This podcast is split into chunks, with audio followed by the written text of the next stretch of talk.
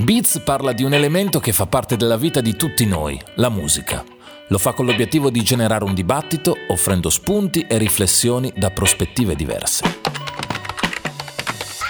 È passato poco più di un anno dall'inizio della pandemia di Covid-19 che ha cambiato per sempre le nostre vite ed è chiaro a tutti che ci sarà un pre e un post pandemia. Nel limbo tra pre e post sono successe una serie di cose, molte negative, qualcuna però anche positiva, o forse siamo noi degli ottimisti che vogliamo vedere il bicchiere mezzo pieno sempre. Tra le cose negative sicuramente l'interruzione del live che ha dato e ha messo in grande difficoltà il sistema musica, tra quelle positive per esempio la nascita di nuovi trend, abbiamo parlato di NFT in qualche puntata recente di Beats e in questa voglio parlarvi di cataloghi editoriali, o meglio di vendita di cataloghi editoriali. Forse qualcuno avrà letto articoli riportanti cifre enormi, milioni e milioni di euro per la vendita di cataloghi editoriali di artisti famosi. In questa puntata di Beats proveremo a capire che cos'è un catalogo editoriale e perché viene venduto a queste cifre.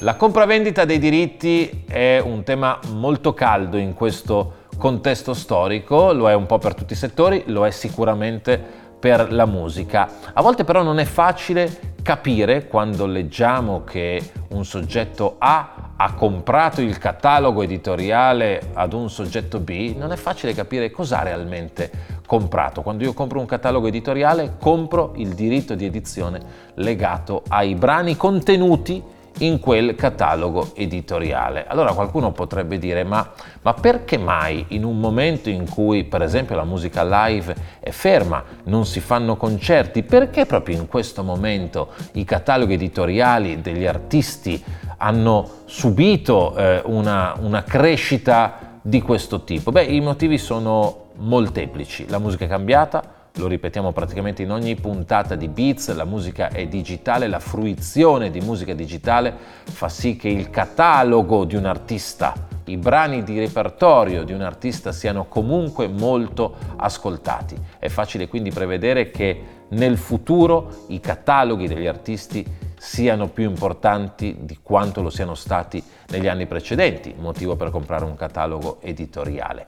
Il copyright cambierà nei prossimi anni, i detentori del copyright faranno delle battaglie con tutti quelli che sono i nuovi media, social network compresi, che utilizzano tantissima musica e spesso non la pagano il giusto quello che succede nelle piattaforme eh, audiovisive lo stiamo vedendo tutti, Amazon, Netflix, c'è una grande quantità di prodotti audiovisivi e quindi una grande possibilità di sincronizzare canzoni. Altro motivo per il quale oggi ha senso investire nei cataloghi editoriali è credere che in futuro varranno di più.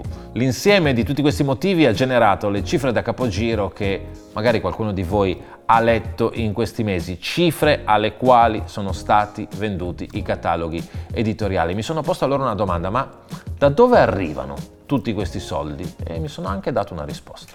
Negli ultimi mesi Neil Young, per esempio, ha venduto metà del suo catalogo per 150 milioni di dollari, per una cifra molto simile. I Red Hot Chili Pepper hanno appena venduto il loro catalogo, hanno preso la stessa decisione eh, Shakira, eh, i Dire Straits, i, i, detentori dei diritti di Lennon hanno preso la stessa decisione. Sostanzialmente vendono a due società, Hypnosis Music Fund e Primary Wave. Dove prendono i soldi queste società? Torno alla domanda di prima. Hypnosis è quotata a Londra e si finanzia facendo debito invece Primary Wave ha, ha, dietro un fondo di investimento. Di fatto la grande finanza è entrata prepotentemente nel music business. Cosa fanno le grandi major discografiche? Stanno a guardare? Ovviamente no. Universal Music Group risponde al fuoco comprando i diritti di Bob Dylan per una cifra vicino ai 400 milioni di dollari e BMG per andare in modo importante sul mercato si associa a un eh, grande fondo di investimento KKR che mette 500 milioni insieme ai 500 che mette BMG, vanno quindi sul mercato con un miliardo di dollari per acquistare diritti musicali. Seguendo questa puntata di Beats sembrerebbe che gli asset editoriali siano buoni asset, stabili, sembrerebbe addirittura che nel futuro cresceranno, perché mai allora gli artisti dovrebbero vendere qualcosa di loro proprietà? Anche qui i motivi sono molteplici. Teniamo in considerazione l'incertezza del presente, una pandemia in corso, i concerti eh, annullati, qualcuno potrebbe scegliere il certo per l'incerto. Ci sono poi molti altri motivi. Molti cataloghi vengono venduti da artisti in età avanzata ed è comprensibile che verso la fine della carriera qualcuno voglia fare cassa per assicurarsi una grande pensione o per far sì che figli e eredi non stiano poi troppo a litigare per i diritti del papà o dello zio. C'è anche un altro motivo importante da non sottovalutare. Ogni artista è un essere umano come tutti gli altri e può incorrere in problemi che accadono nella vita. Sembrerebbe essere il caso di Shakira che da qualche anno è al centro di un problema di evasione fiscale che dovrebbe costarle tra i 16 e i 20 milioni di euro. E poi quasi tutti questi cataloghi vengono venduti negli Stati Uniti, non è un caso. L'amministrazione Trump aveva dato delle agevolazioni fiscali per le grandi acquisizioni, quella Biden potrebbe togliere queste agevolazioni e quindi magari qualche artista sta cercando di vendere adesso per pagare meno tasse. Quando si parla di nuovi trend, nuovi fenomeni, finanza, cifre altissime, c'è sempre la paura che tutto questo sia una bolla e quando si ha la paura che tutto questo sia una bolla, si ha poi anche la paura che la bolla esploda e che poi si debbano raccogliere tutti i pezzettini lasciati da questa bolla. Per noi è difficile dare una risposta, quindi dire è una bolla o non è una bolla. È più facile però cercare una risposta nelle parole dei grandi protagonisti di questo fenomeno. Merck Mercuriadis, il CEO di Hypnosis Music Fund, dice per esempio che secondo lui ci saranno ancora un paio d'anni per cercare di fare grandi operazioni sui cataloghi editoriali, dopodiché il mercato dei cataloghi editoriali sarà talmente alto che sarà difficile fare buoni affari. Si comprerà poco a prezzi altissimi con guadagni più bassi. Che cosa dice quindi? Che i volumi cresceranno moltissimo, per cui lui sottolinea una sua scommessa a vincere. Non è poi così lontano quello che dice Masuk, il CEO di BMG.